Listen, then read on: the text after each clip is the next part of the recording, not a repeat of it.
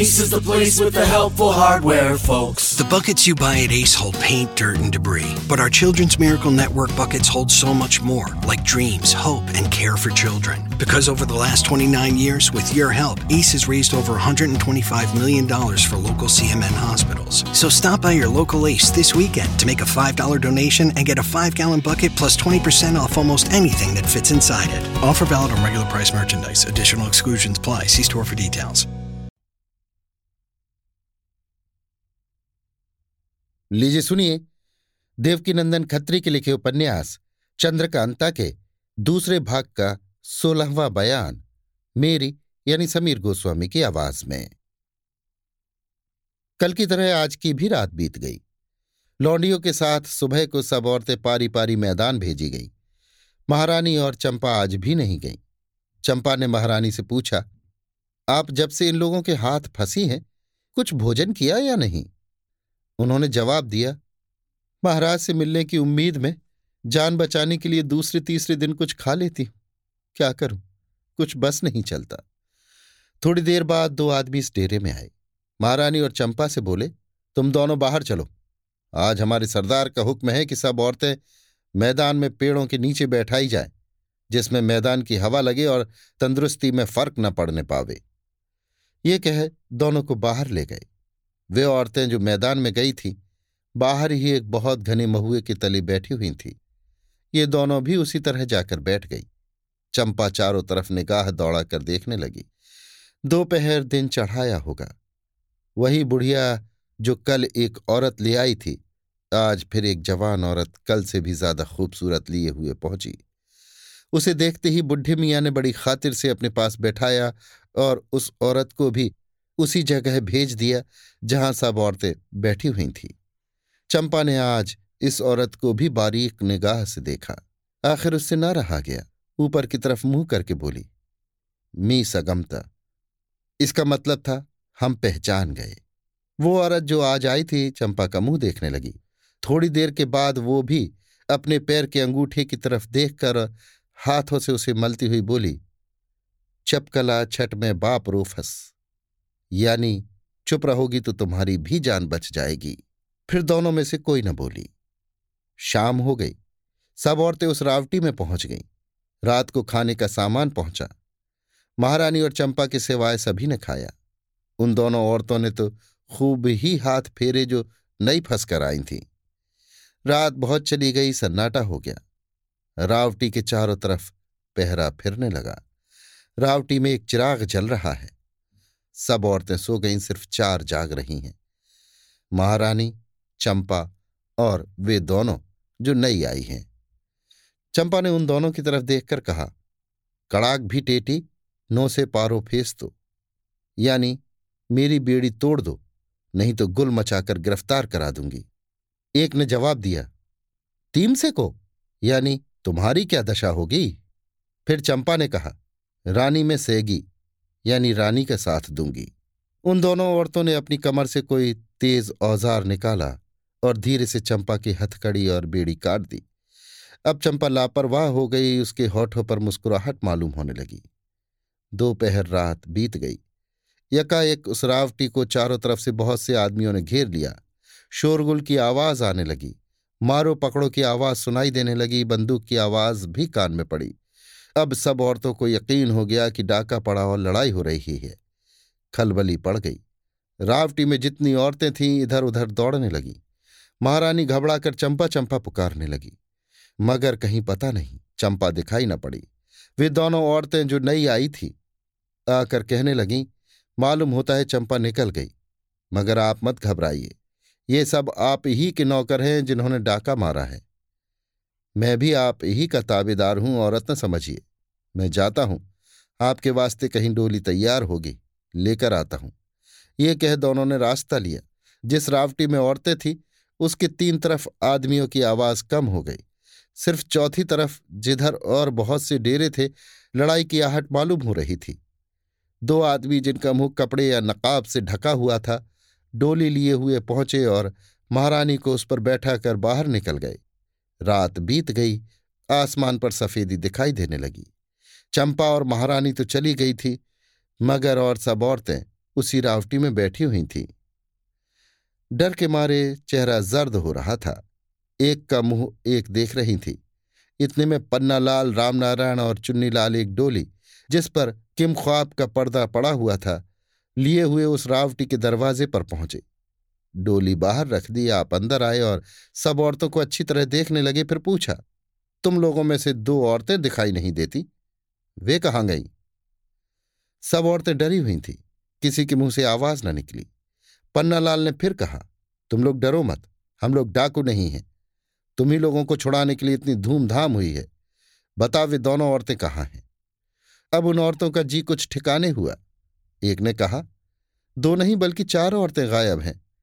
जिनमें दो औरतें तो वे हैं जो कल और परसों फंस के आई थीं। वे दोनों तो एक औरत को ये कहकर चली गई कि आप डरिए मत, हम लोग आपके ताबेदार हैं, डोली लेकर आते हैं तो आपको ले चलते हैं। इसके बाद डोली आई, जिस पर चढ़ के वो चली गई और चौथी तो सबके पहले ही निकल गई थी। पन्नालाल के तो होश उड़ गए। रामनारायण और चुन्नीलाल के मुँह की तरफ़ देखने लगे। रामनारायण ने कहा, ठीक है हम दोनों महारानी को ढांढस देकर तुम्हारी खोज में डोली लेने चले गए। जफीर बचाकर तुमसे मुलाकात की और डोली लेकर चले आ रहे, मगर दूसरा कौन डोली लेकर आया जो महारानी को लेकर चला गया? इन लोगों का ये कहना भी ठीक है कि चंपा पहले ही से गायब है। जब हम लोग औरत बने हुए इस रावटी में थे और लड़ाई हो रही थी, महारानी ने डर के चंपा चंपा पुकारा, तभी उसका पता न था। मगर ये मामला क्या है? कुछ समझ में नहीं आता। चलो बाहर चलकर इन बर्दे फरोशों की डोलियों को गिने। उतनी ही है या कम? इन औरतों को भी बाहर निकालो। सब औरतें उस डेरे के बाहर की गई। उन्होंने देखा कि चारों तरफ़ खून ही खून दिखाई देता है। कहीं कहीं लाश भी नज़र आती है। काफले का बुढ़ा सरदार और उसका खूबसूरत लड़का जंजीरों से जकड़े एक पेड़ के नीचे बैठे हुए हैं। दस आदमी नंगी तलवार लिए उनकी निगहबानी कर रहे हैं और सैकड़ों आदमी हाथ पैर बंधे दूसरे पेड़ों के नीचे बैठाए हुए हैं। रावटियाँ और डेरे सब उजड़े पड़े हैं। पन्नालाल, रामनारायण और चुन्नीलाल उस जगह गए जहाँ बहुत सी डोलियाँ थीं।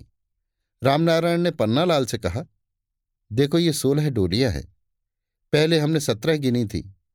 इससे मालूम होता है कि इन्हीं में की वो डोली थी जिसमें महारानी गई हैं। मगर उनको ले कौन गया? चुन्नीलाल, जाओ, तुम दीवान साहब को यहाँ बुला लाओ। उस तरफ़ बैठे हैं जहाँ फौज खड़ी है। दीवान साहब को लिए हुए चुन्नीलाल आए। पन्नालाल ने उनसे कहा, देखिए, हम लोगों की चार दिन की मेहनत बिल्कुल खराब हो गई। विजयगढ़ से तीन मंजिल पर इन लोगों का डेरा था। उस बुढ़े सरदार को हम लोगों ने औरतों की लालच देकर रोका कि कहीं आगे न चला जाए और आपको खबर दी। आप भी पूरे सामान से आए। इतना खून खराबा हुआ। मगर महारानी और चंपा हाथ ना आई। भला चंपा तो बदमाशी करके निकल गई। उसने कहा कि हमारी बेड़ी काट दो, नहीं तो हम सब भेद खोल देंगे कि मर्द हो। धोखा देने आए हो। पकड़े जाओगे। लाचार होकर उसकी बेड़ी काट दी और वो मौका पाकर निकल गई। मगर महारानी को कौन ले गया? दीवान साहब की अक्ल हैरान थी कि ये क्या हो गया। बोले, इन बदमाशों को बल्कि इनके बुढ़े मियाँ सरदार को मार पीट के पूछो। कहीं इन्हीं लोगों की बदमाशी तो नहीं है।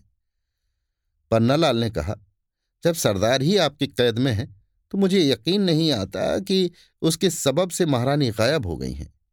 आप इन बर्दे फरोशों और फौज को लेकर जाइए और राज्य का काम देखिए। हम लोग फिर महारानी की टोह लेने जाते हैं। इसका तो बीड़ा ही उठाया है। दीवान साहब, बर्दे फरोश कैदियों को मैं उनके माल असबाब के साथ ले चुनार की तरफ़ रवाना हुए। पन्नालाल, रामनारायण और चुन्नीलाल महारानी की खोज में चले। रास्ते में आपस में यो बातें करने लगे। पन्नालाल देखो आजकल चुनार राज्य की क्या दुर्दशा हो रही है। महाराज उधर फंसे, महारानी का पता नहीं। पता लगा, मगर फिर भी कोई उस्ताद हम लोगों को उल्लू बनाकर उन्हें ले ही गया। रामनारायण। भाई, बड़ी मेहनत की थी, मगर कुछ न हुआ। किस मुश्किल से इन लोगों का पता पाया? कैसी कैसी तरकीबों से दो दिन तक किसी जंगल में रोके रखा। कहीं जाने न दिया। दौड़ा दौड़ चुनार से सेना सहित दीवान साहब को लाए। लड़े, भिड़े, अपनी तरफ़ के कई आदमी भी मरे। मगर वही पहला दिन, शर्मिंदगी मुनाफे में। चुन्नीलाल, हम तो बड़े खुश थे कि चंपा भी हाथ आवेगी मगर वो तो और आफत निकली। कैसा हम लोगों को पहचाना और बेबस करके धमका के अपनी बेड़ियाँ कटवा ही ली। बड़ी चालाक है। कहीं उसी का तो ये फसाद नहीं है? पन्नालाल, नहीं जी, अकेली चंपा डोली में बैठा के महारानी को नहीं ले जा सकती। रामनारायण हम तीनों को महारानी की खोज में भेजने के बाद अहमद और नाजिम को साथ लेकर पंडित बद्रीनाथ भी महाराज को कैद से छुड़ाने गए हैं। देखें वो क्या जस लगा कर आते हैं।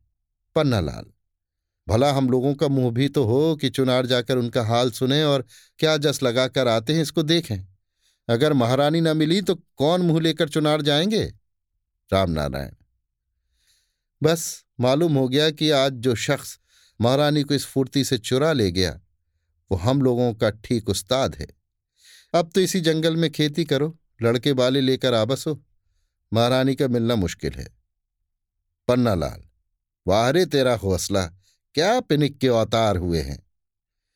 थोड़ी दूर जाकर ये लोग आपस में कुछ बातें कर मिलने का ठिकाना ठहरा, अलग हो गए।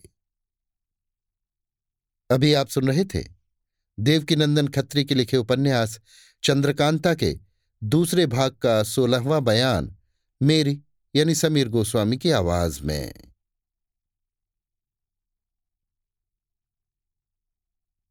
Ace is the place with the helpful hardware, folks. The buckets you buy at Ace hold paint, dirt, and debris. But our Children's Miracle Network buckets hold so much more, like dreams, hope, and care for children. Because over the last 29 years, with your help, Ace has raised over $125 million for local CMN hospitals. So stop by your local Ace this weekend to make a $5 donation and get a 5 gallon bucket plus 20% off almost anything that fits inside it. Offer valid on regular price merchandise. Additional exclusions apply. See store for details.